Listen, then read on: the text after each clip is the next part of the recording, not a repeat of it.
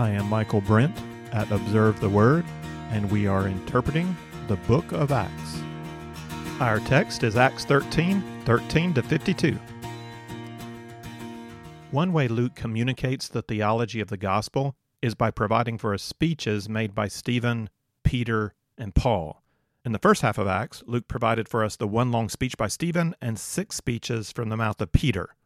The longest speeches from Peter came at Pentecost and after healing the lame man. Peter also made two short speeches on trial before the Sanhedrin, and he gave a speech at Cornelius' house, and then one more in Jerusalem defending his actions at Cornelius' house. In the second half of Acts, just as we had six speeches from Peter, we get six speeches from Paul. The first three speeches are delivered during the three missionary journeys, each to a very different audience. We have this speech in a synagogue in Pisidian Antioch. Then we will have a speech to a gathering of philosophers in Athens, and one more farewell speech to the elders of the church in Ephesus. The later three speeches are all examples of Paul making a defense of his gospel ministry before a Jewish crowd, before the Roman Felix, and before the King Agrippa. The speech we're addressing in this lesson is unique as the only example of what Paul said while preaching in a synagogue. And he, he spoke often in synagogues across the Eastern Roman Empire. This is our only example of the kind of teaching he gave.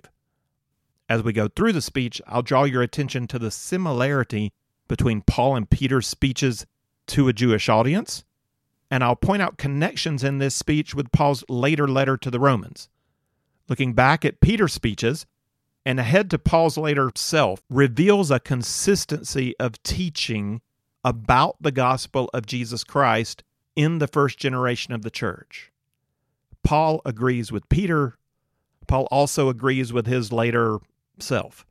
He may continue to mature in his knowledge and experience of the gospel. You hope he does.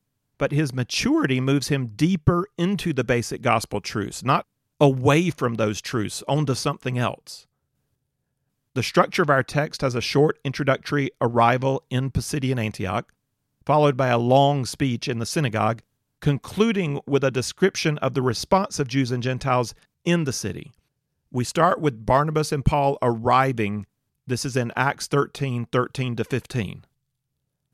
Now, Paul and his companions put out to sea from Paphos and came to Perga in Pamphylia. But John left them and returned to Jerusalem. But going on from Perga, they arrived at Pisidian Antioch, and on the Sabbath day they went into the synagogue and sat down.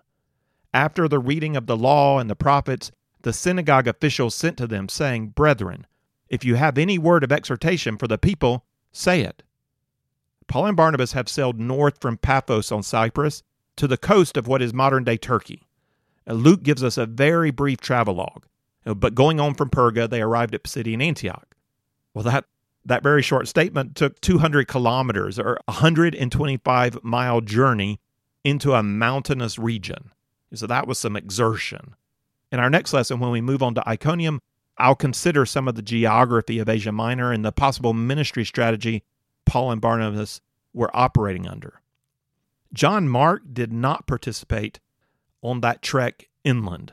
Scholars have guessed that maybe he didn't appreciate the shift that was taking between the leadership of Barnabas and Paul as Paul became more prominent as the missionary journey went on. Maybe he disagreed with Paul's invitation to Gentiles that they enter into the kingdom without practicing customs of Mosaic law. Maybe he disagreed with the arduous plan to strike inland. Maybe he struggled with pride in submitting to Paul. Maybe there were personality tensions. He just didn't get along with Paul. I've been taught that the number one reason missionaries leave the field is that they cannot get along with other missionaries. It could be as simple as that. And we get no hint here that John Mark's leaving was a negative thing, but later we'll see that it left a very bad impression on Paul.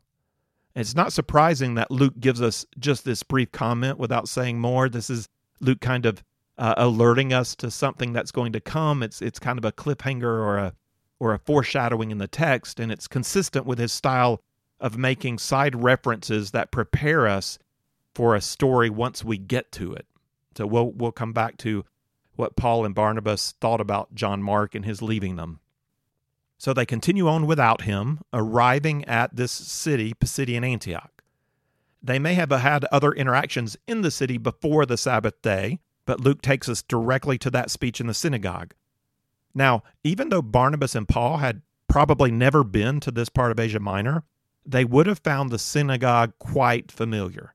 It would be like growing up in a Christian denomination. You know, if you grew up in a Christian church and you visit a city that you've never been to, and showing up at the church, there's there's another one that's it's the same denomination you grew up in, or it's it's pretty much the same. You know exactly how to find out when services start.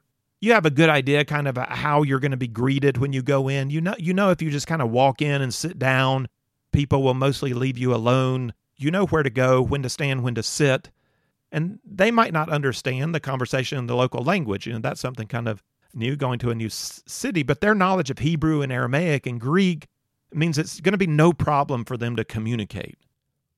A psalm would be sung, prayers would be made, scripture would be read, an exposition of the scripture would be given.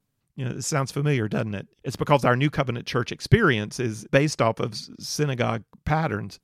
But so as as visitors, especially with Barnabas being a Levite and Paul being a trained Pharisee, yeah, they could expect being asked to speak. So Paul and Barnabas were a, a, long way from Israel, but the cultural distance for them in this place, in, in a synagogue, it, it's not very distant. You know, these may not be exactly their people, but they're very, very close. And as they probably expected, they were indeed asked to speak. Verse 15 after the reading of the law and the prophets, the synagogue official sent to them, saying, Brethren, if you have any word of exhortation for the people, say it. All right, let's consider what Paul said. Acts 13, 16 to 41. Paul stood up and motioning with his hands said, Men of Israel, and you who fear God, listen. The God of this people Israel chose our fathers and made the people great during their stay in the land of Egypt. And with an uplifted arm he led them out from it. For a period of about forty years he put up with them in the wilderness. When he had destroyed seven nations in the land of Canaan, he distributed their land as an inheritance, all of which took about 450 years. After these things, he gave them judges until Samuel the prophet. Then they asked for a king, and God gave them Saul the son of Kish, a man of the tribe of Benjamin, for 40 years. After he had removed him, he raised up David to be their king concerning whom he also testified and said, I have found David the son of Jesse, a man after my heart, who will do all my will. From the descendants of this man, according to promise, God has brought to Israel a Savior, Jesus. After John had proclaimed before his coming a baptism of repentance to all the people of Israel. And while John was completing his course, he kept saying, What do you suppose that I am? I am not he. But behold, one is coming after me, the sandals of whose feet I am not worthy to untie. Brethren, sons of Abraham's family, and those among you who fear God, to us the message of this salvation has been sent. For those who live in Jerusalem and their rulers, recognizing neither him nor the utterances of the prophets which are read every Sabbath, fulfilled these by condemning him. And though they found no ground for putting him to death, they asked Pilate that he be executed. When they had carried out all that was written concerning him, they took him down from the cross and laid him in a tomb. But God raised him from the dead. And for many days he appeared to those who came up with him from Galilee to Jerusalem, the very ones who are now his witnesses to the people. And we preach to you the good news of the promise made to the fathers, that God has fulfilled this promise to our children in that he raised up Jesus. As it is also written in the second psalm, You are my son. Today I have begotten you. As for the fact that he raised him up from the dead, no longer to return to decay, he has spoken in this way I will give you the holy and sure blessings of David. Therefore, he also says in another psalm, You will not allow your Holy One to undergo decay. For David, after he had served the purpose of God in his own generation, fell asleep and was laid among his fathers and underwent decay. But he whom God raised did not undergo decay. Therefore, let it be known to you, brethren, that through him forgiveness of sins is proclaimed to you. And by him, indeed, everyone who believes is justified from all things, a justification which you could not have received by Moses' law. Therefore, take heed, so that the things spoken of in the prophets may not come upon you Behold, you scoffers, and marvel and perish, for I am accomplishing a work in your days, a work which you will never believe, though someone should describe it to you. Paul's speech has four parts. He begins with a short introductory address, then he summarizes the Old Testament promise of a Messiah who will save. Then he supports his claim that this promise is fulfilled in Jesus. And finally, he concludes by exhorting his listeners to believe in Jesus. The introductory address is just a few words Men of Israel, and you who fear God, listen.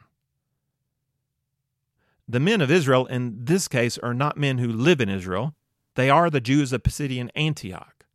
They are the Israelites of the diaspora. You who fear God is a reference to non Jews attracted to the worship of Yahweh who are also present in this synagogue. Paul will aim his words towards his Jewish listeners, but he's also aware of the Gentile listeners. Since they are God-fearers already connected to the synagogue, they'll be able to follow Paul's language and Old Testament references along with the Jewish listeners. After that brief introduction, Paul directs his listeners' attention to the promise of Messiah, who comes not only to reign, but also to save. Similar to Stephen's speech, Paul begins with a summary from the Old Testament of God's history with Israel, or just a piece of that history. However, the aspects of Old Testament history differ between Stephen's speech and Paul's speech according to the point each of them wanted to make.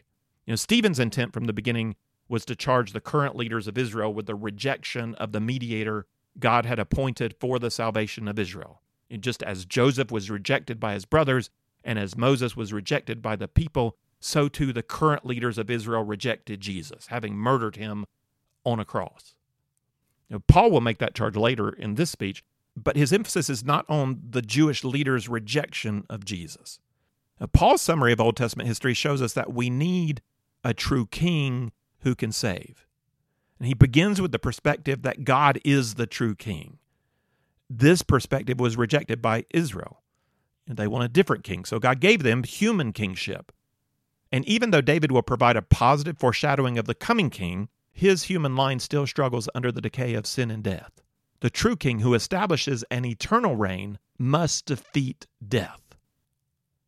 So Paul doesn't use the word king to describe God in this summary, but the strong action verbs he uses for God are the actions of a great king.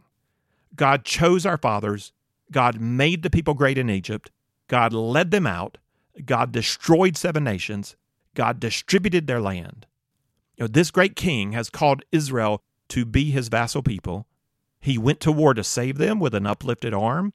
He expanded his domain by defeating nations that opposed him. And then he made a land grant to his faithful vassal Israel, distributing the conquered territory to them as an inheritance. Israel's behavior strikes a sour note in this litany of God's actions on their behalf. Paul doesn't make this a strong emphasis, but it's there. He says that God put up with them in the wilderness. And that's a reminder of Israel's constant grumbling. The first time Paul attributes an action verb to Israel is after Paul says that he gave them judges. You know, during the time of Samuel, they asked for a king. That's what they did. And that's rebellion against their great king. Paul doesn't say that, but this audience, they know their biblical history and they know the story of Samuel that when the people ask for a king, God takes offense, recognizing in their request a rejection of him as king. So, not satisfied with judges, they want a king like one that all the nations around them have. So, God gave them a king like the one all the nations around them have, a king who was much more concerned with himself than with God, a king who was big and handsome and looked the part, but, but no heart for God. And after giving them what they wanted and waiting for that to go bad, God removes Saul and gives them a king unlike the kind of kings that other nations had.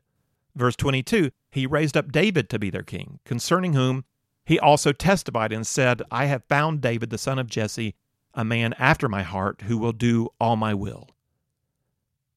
You know, God made a promise. And usually, when I hear a promise related to the Old Testament, I think of the call of Abraham. I don't know what you think of when you hear the promise and in you all the families of the earth will be blessed. And that's the promise I think of. And that promise did start the promise Paul is talking about.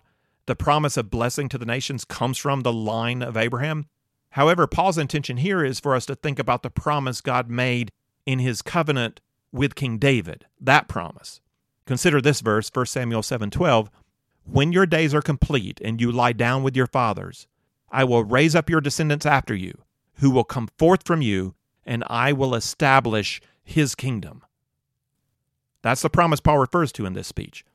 Paul recognizes Jesus as the descendant of David, for whom God will establish kingdom. He will reign and he will save. The reference to promise and Savior are here in his speech, verses 23 to 25, from the descendants of this man, that is David, according to the promise, you know, that is that covenant promise with David, God has brought to Israel a Savior. It's not just Messiah, he's also Savior, Jesus. After John had proclaimed before his coming a baptism of repentance to all the people of Israel, and while John was completing his course, he kept saying, What do you suppose that I am? I am not he. But behold, one is coming after me, the sandals of whose feet I am not worthy to untie. I'm using the word Messiah because the Jewish audience would have understood that's exactly what Paul was talking to them about the Messiah. Messiah translated into Greek is Christ, and that means anointed one. David was anointed by God to be king. He was anointed ceremonially with oil and spiritually by the Holy Spirit. God's promise to David that he would raise up a descendant after him and establish his kingdom is a promise to establish a son of David as king. In one sense, all of Israel's kings are anointed ones. That's the ceremony that happens when they become king. In another sense, the people of Israel recognized God's promise of a unique king, one uniquely anointed. He is the anointed one, as David's son to reign forever. He is the Messiah, he is the Christ.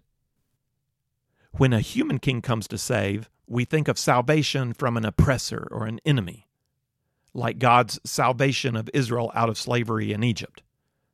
And that's the kind of king of salvation many Jews were looking for in the Messiah. In the days of Jesus, what they wanted was salvation from the oppression of Rome. They wanted a uh, an earthly salvation and an establishment of earthly kingdom.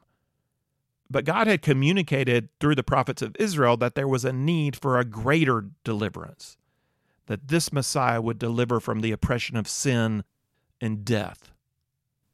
And the ministry of John the Baptist foreshadowed that. It was a ministry of repentance, it, it appears to have been a known event. Paul's reference to John suggests these Jews in Pisidian Antioch were aware of John the Baptist's movement. And he points out how John understood himself as preparing the way by calling people to turn from sin and turn to God. You know, that's what repentance is. And while confirming that John was not the Messiah, you know, Paul says, John said, I am not. He also recommends John's attitude to these Jews. Know, John was not the Messiah. Don't get that mixed up. But this this was John's attitude.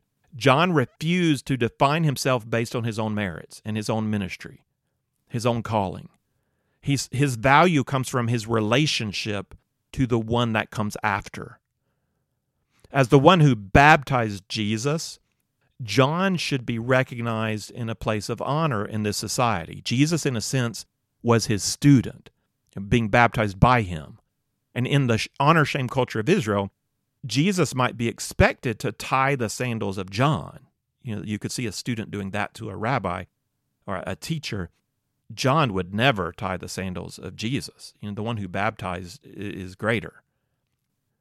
But John reverses that. He indicates the greatness of Jesus by completely humbling himself before Jesus, declaring not only shall Jesus not tie my sandals, I'm not even worthy to tie his. So John is indicating that there is something great, something new about Jesus. And, and it's not just that he is the son of David. There's there's something greater. And the sons of David could never save. They were too burdened by their own sin. Each one would would suffer under the, the curse of death and corruption. You know, even David, who maintained a heart for God, proved that he too was in the end a sinful man, unable to overcome the temptation of his own flesh. But this Jesus, this son of David, John praises him as, as being greater than any who came before. So, this is Paul's first point God is king, and God has promised a son of David who will come and establish a kingdom. Jesus, the one recognized by John the Baptist, is that king God foretold. Paul's shift to his second point is shown when he again directly addresses his audience. Again, he says, Brethren. Having summarized the promise of Messiah and claiming Jesus is the Messiah, Paul now makes a case for his claim. This is Acts 13 26 to 37. And notice how Paul's recitation of the facts about Jesus parallels Peter's Pentecost speech. You know, these are facts that Peter proclaimed. Brethren, sons of Abraham's family, and those among you who fear God. You know, that's Abraham's family, that's the Jews, and those of you who fear God, again, that's the Gentile worshippers of Yahweh. So, brethren, to us the message of this salvation has been sent. For those who live in Jerusalem and their rulers, recognizing neither him nor the utterances of the prophets were, which are read every Sabbath, fulfilled these by condemning him. And though they found no ground for putting him to death, they asked Pilate that he be executed.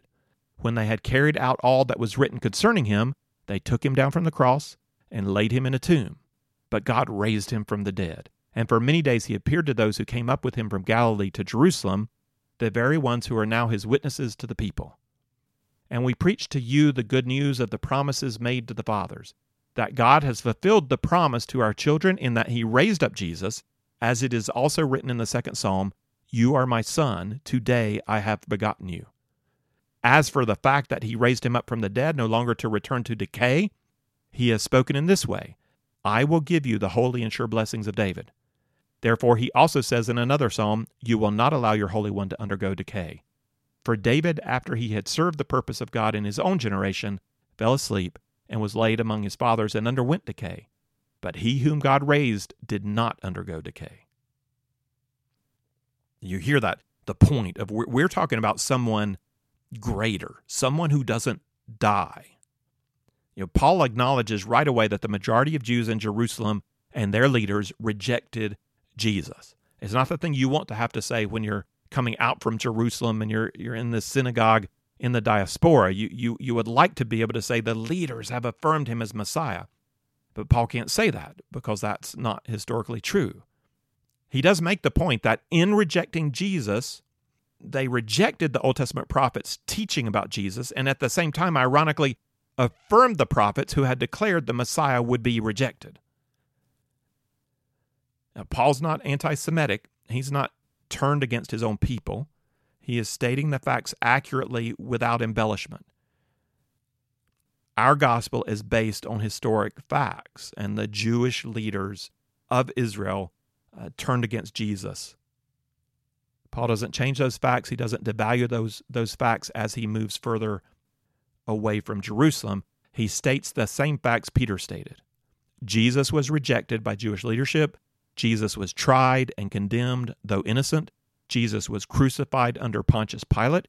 Jesus died and was laid in a tomb. Jesus was raised from the dead. Jesus appeared to his disciples, who have become firsthand witnesses to the resurrection. Paul says all of that here. Peter said all of that in, in his sermons. And as with Peter's sermons, you hear how the Apostles' Creed was later developed with these Acts sermons in mind. He suffered under Pontius Pilate, was crucified, died, and was buried. The third day he rose again from the dead. So, like with Peter, Paul refers to the disciples who spoke with Jesus and became firsthand witnesses to the resurrection.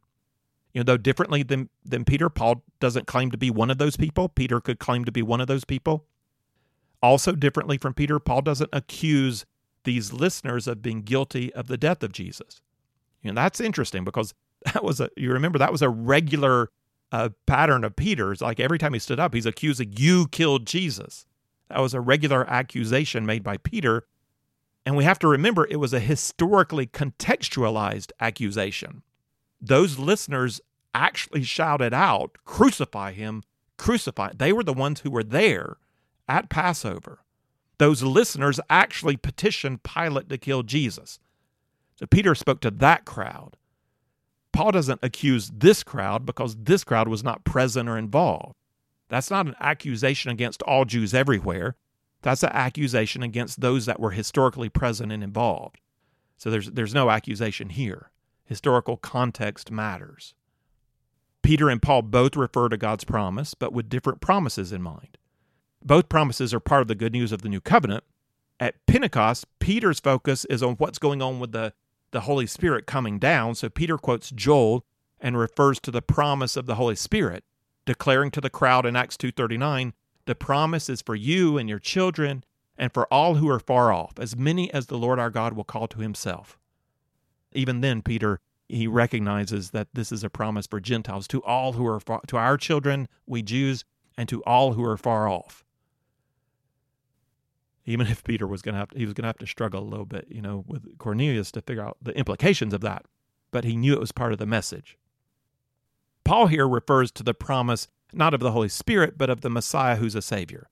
And we preach to you the good news of the promise made to the fathers, that God has fulfilled this promise to our children in that he raised up Jesus. Just as Peter supported his claims about Jesus from the Old Testament, Paul here refers to three Old Testament references to support his claims about Jesus. First, Paul quotes Psalm 2, a recognized messianic psalm by Jews, and a psalm referred to already in the prayer of the church in Acts chapter 4. He says, You are my son, today I have begotten you.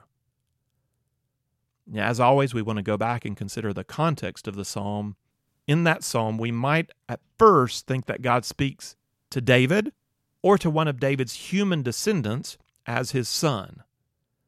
In that sense, the king, who is already God's son as a faithful Jew, you know, we can all call all Jews God's sons and daughters, um, but he becomes established in a special sense as God's son, begotten as his son through his enthronement. And that would be the today of the psalm in that context. You are my son, today I have begotten you. The day is his coronation as king. But reading on, like so many of the, the, the messianic psalms, you see, okay, there's an application to a human king, but this is this is too expansive to be talking about a mere human king, a mere human descendant of David. There's something else going on here. And God's, God says of this son of David in, in verses 8 through 12, Ask of me, and I will surely give the nations as your inheritance, and the very ends of the earth as your possession. You shall break them with a rod of iron, you shall shatter them like earthenware. Now, therefore, O kings, show discernment. Take warning, O judges of the earth. Worship the Lord with reverence, and rejoice with trembling. Do homage to the Son. That literally says, kiss the Son. Do homage to the Son, that he may not become angry and you perish in the way, for his wrath may soon be kindled. How blessed are all who take refuge in him. You could see that as being hyperbole about a human king, or, or you could see that as being about someone who is greater than a human king. And Paul here has just claimed that God raised Jesus from the dead. That day of resurrection is the today of the psalm in this context You are my son, today I have begotten you. And just like it, there are two senses where the, the human king is, is already the, the son of God in a sense as an Israelite, and he, he's enthroned and begotten in a special way in the royal psalm. So also Jesus is already son of God. But the idea of today I have begotten you is a recognition through the power of his resurrection that he is the fully divine, fully human Son of God from the line of David. And this sense of begotten is more like the sense of I have shown you to be through the power of the Holy Spirit by raising you from the dead. And so recognized you are enthroned on high as my son, as the eternal king. Now, that's the implication of this royal language in this psalm. The next quote is a reference to Psalm 55 3.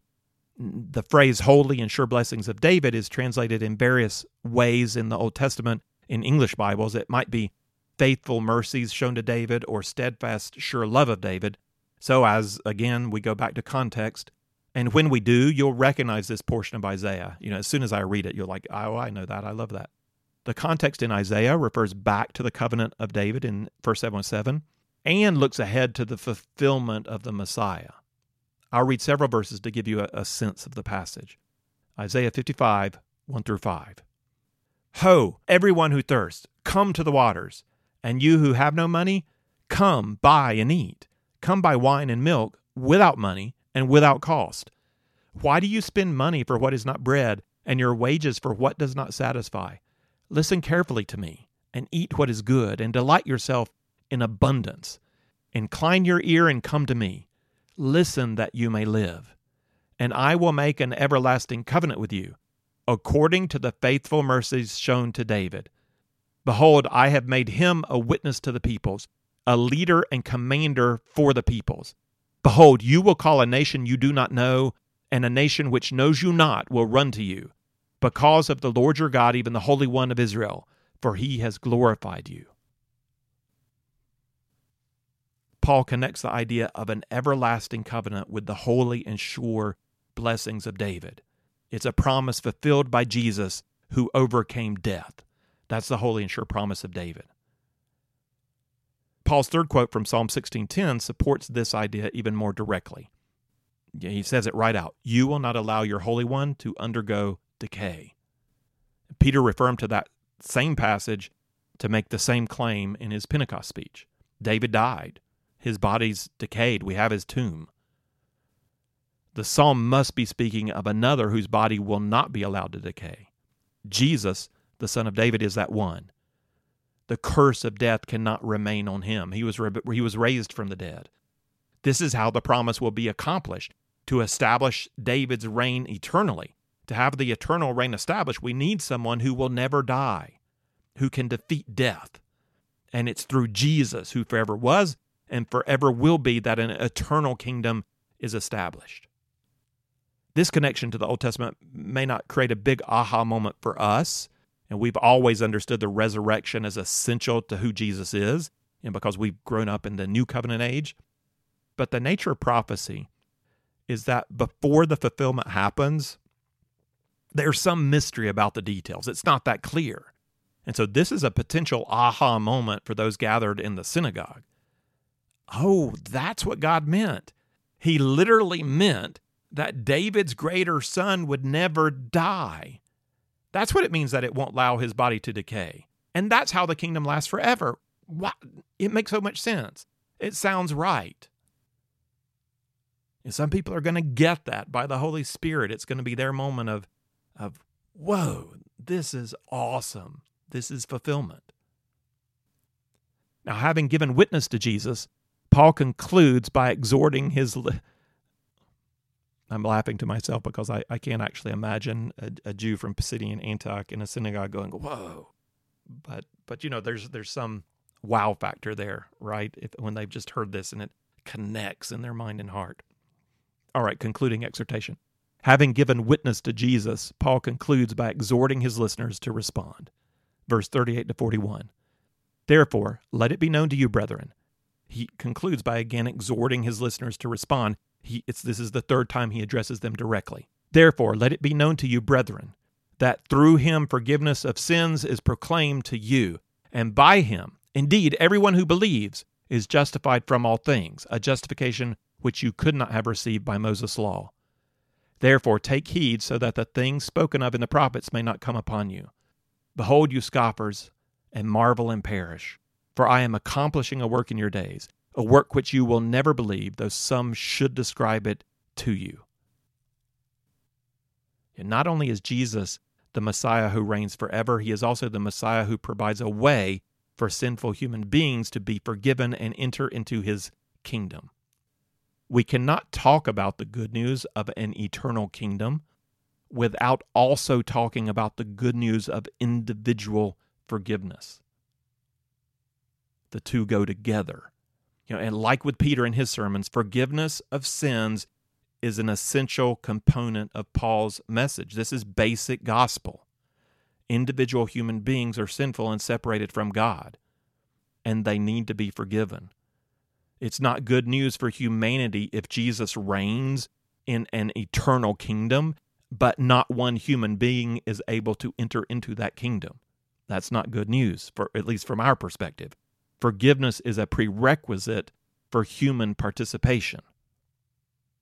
I said in my introduction that Paul's sermon shows continuity with Peter's proclamation of the gospel, described to us through the initial chapters of Acts. You know, we, we've seen that. We've talked about that. I've been pointing out, I remember this from Peter. I also said that this sermon shows continuity with Paul's later teaching, uh, exemplified especially in the letter to the Romans. So now I'll point out a couple of connections with that later teaching of Paul. I'm using the NASB translation through this series and I, I love the NASB, but I'm disappointed here with Acts 1339.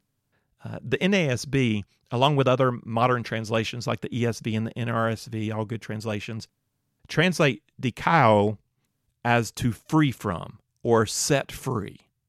So just listen for the English words in verse 39. And through him, everyone who believe is freed from all things from which you could not be freed from through the law of Moses. My problem with that translation is that dikao is the word translated elsewhere in Paul's writings as to justify. And you can hardly get a more Pauline word than justify.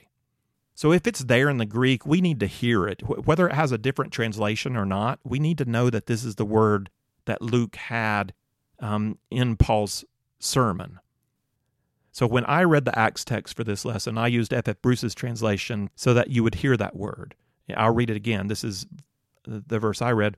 And by him indeed everyone who believes is justified from all things, a justification which you could not have received by Moses' law. I think the newer English translations are trying to help us avoid an interpretation problem by using set free, which is a possible sense of the word uh, dikao, but even then, it's set free in the sense of set free in a judicial way. And that's probably missing if, if we don't know that this word for freedom comes from this root word to justify. The possible problem the newer translations are helping us to avoid is the misconception that the law justifies in part and the gospel justifies in full. It's said that's the emphasis of everyone who believes is justified from all things. And some scholars see a conflict between Paul's teaching here and his later teaching in Galatians and Romans. But that's unnecessary. We, we don't have to read this as we're, we're justified uh, partly through Mosaic law, but we're justified in full through the gospel. It's also valid to interpret Paul's meaning here that we couldn't be justified by the law at all and so are justified from all things, you know, all things held against us, all of our sin, all of the penalty of our sin, we're justified from all of that through the gospel, not through Mosaic law. And that translation aligns fully with Paul. The, the phraseology here is a little different than in Romans, but there's no reason to create a conflict with different ways of saying the same thing. It's much easier to recognize that you can interpret both ideas as meaning the same thing, so why not do that?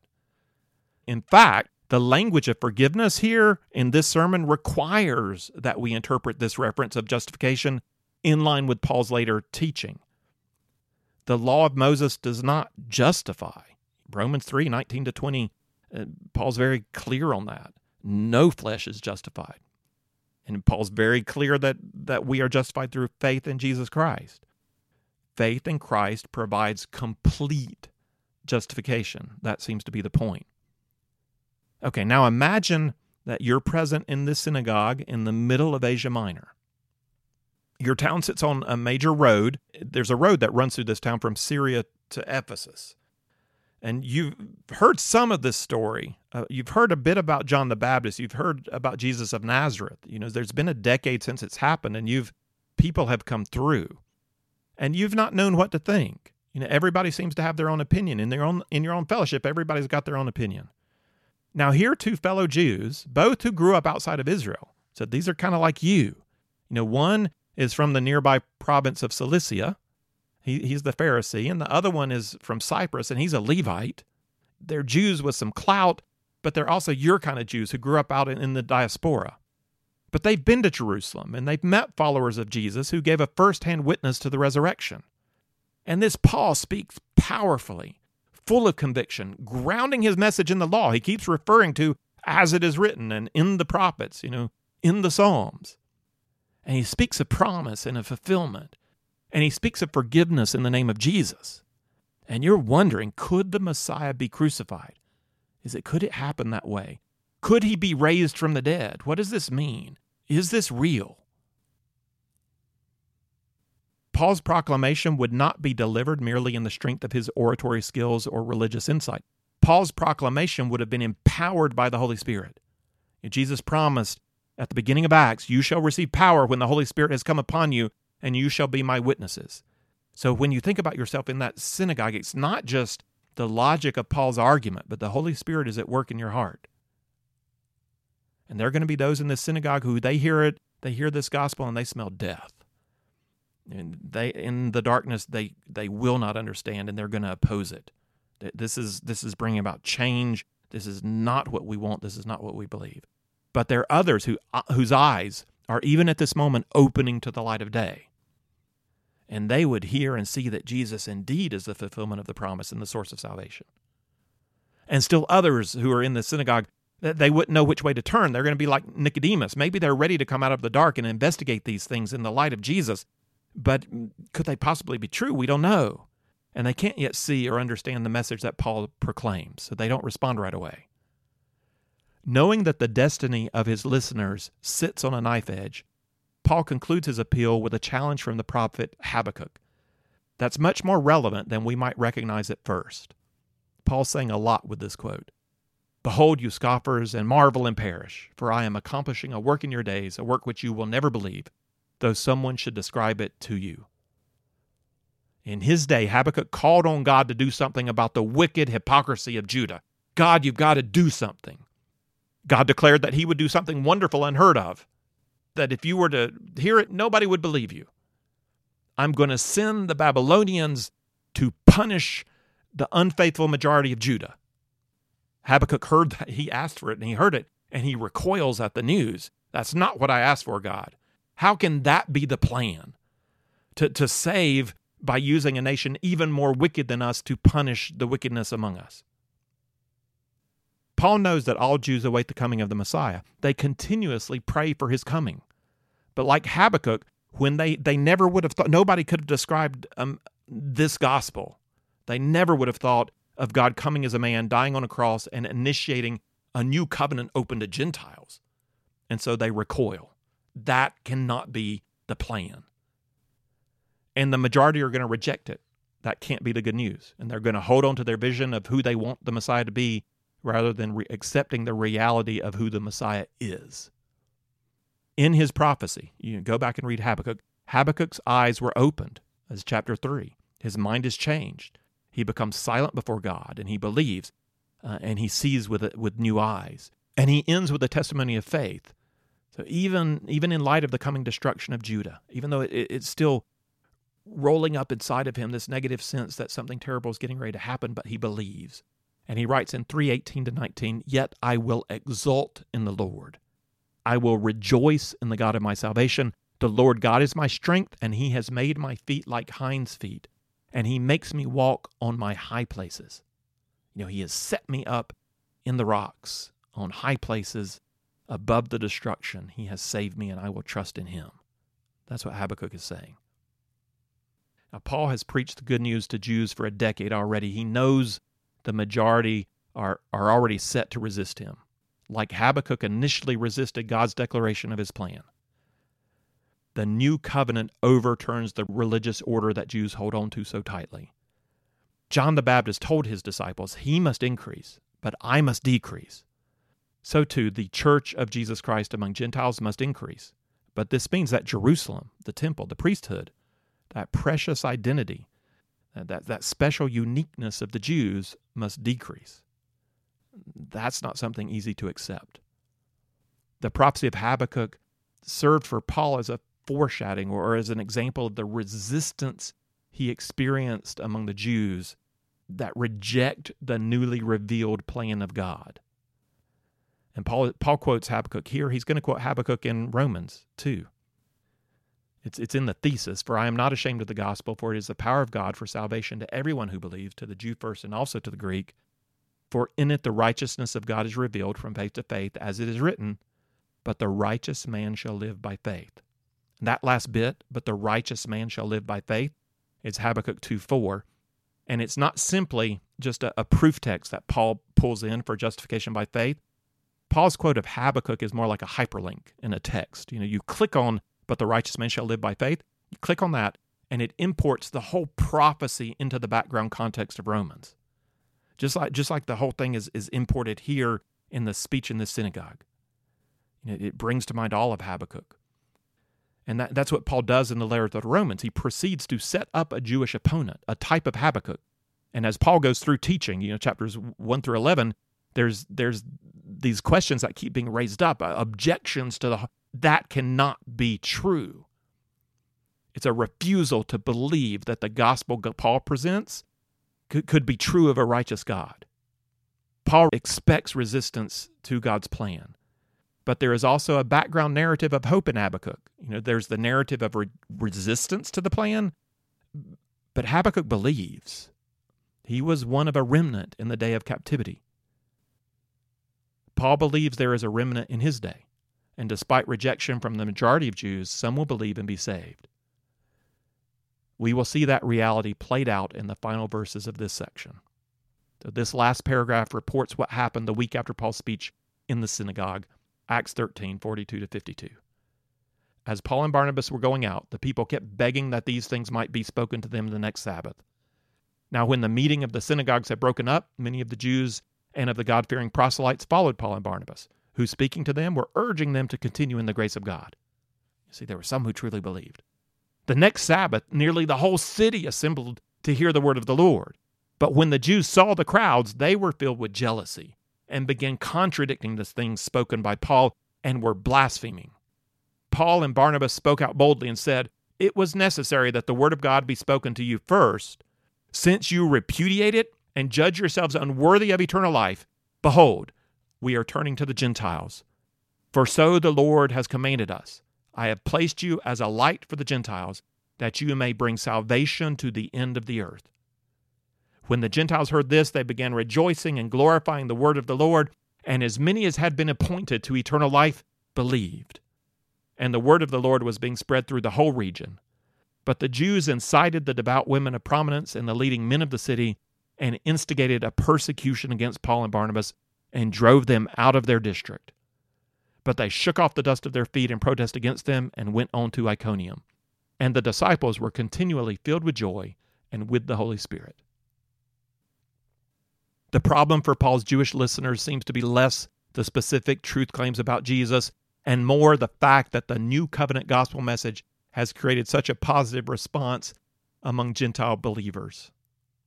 Let me just interject, and I, I think this happens every generation in the church old people love the way things were and we want to hold on to it. And and if we don't change, we're not going to reach our generation. And there and there's a, a right reason to be nervous because some for some change means changing the basic facts of the gospel. That change is, is of no good. And we reject that change. But while rejecting that change, we have to be careful that we don't also reject changes in music, uh, changes in expression, changes in in the way we we worship and interact. There there is real change that needs to happen in order to to help young people feel like this gospel is for their generation. And then these Jews get jealous because there's this this positive response. And you might look around you, you might be in an older church, you might see this, you know, this this church down the road is having this great response.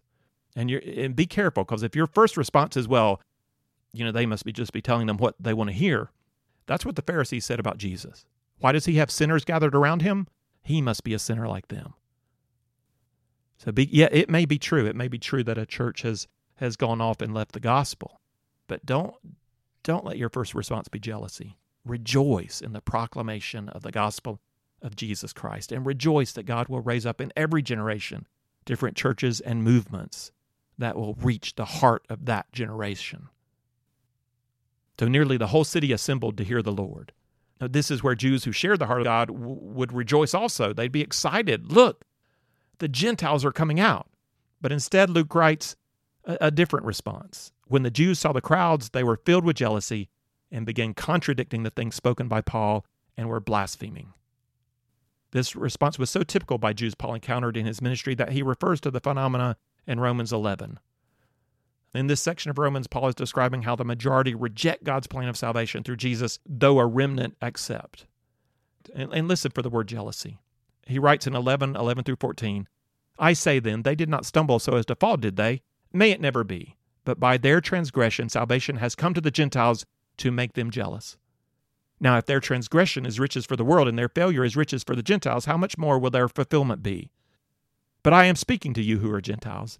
Inasmuch then as I am an apostle of Gentiles, I magnify my ministry, if somehow I might move to jealousy my fellow countrymen and save some of them. He expected a response of jealousy and a majority rejection, but even with that jealousy, he was hoping that a remnant would be saved. Now, Paul says here he felt an obligation to go to Jews first. We recognize that on Cyprus. Paul says it directly here. And, and he hopes a remnant will believe. But he's also quite prepared by the words of Isaiah, you know, one of his favorite prophets. He's prepared to turn next to Gentiles. For so the Lord has commanded us I have placed you as a light for the Gentiles, that you may bring salvation to the end of the earth. They stayed some time in Pisidian Antioch long enough for the gospel to begin to spread from the city into the region surrounding the city, long enough for disciples to be established in the faith, and then they were forced from the city after Jewish pressure raised significant opposition against them. Luke has given us here an example of a pattern that will repeat. You know, going to the synagogue, being welcomed, seeing a Gentile response, being rejected, seeing more fruit, and finally being forced out. Luke has also given us a valuable, a precious example of the teaching Paul delivered when he preached in a synagogue. He preached Jesus, just like Peter did. He preached a promise fulfilled. He preached justification by faith. He preached hope for a remnant, knowing the majority would resist. He preached a light to the Gentiles.